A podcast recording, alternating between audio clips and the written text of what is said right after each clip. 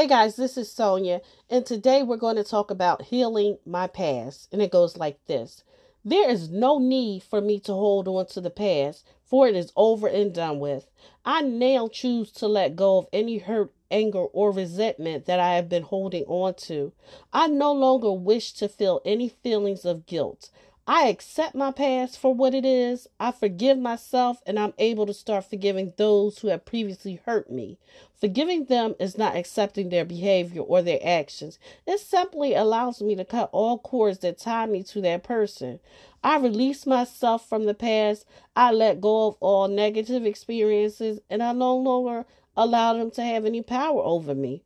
I am grateful for all the lessons that I have learned through my past experiences.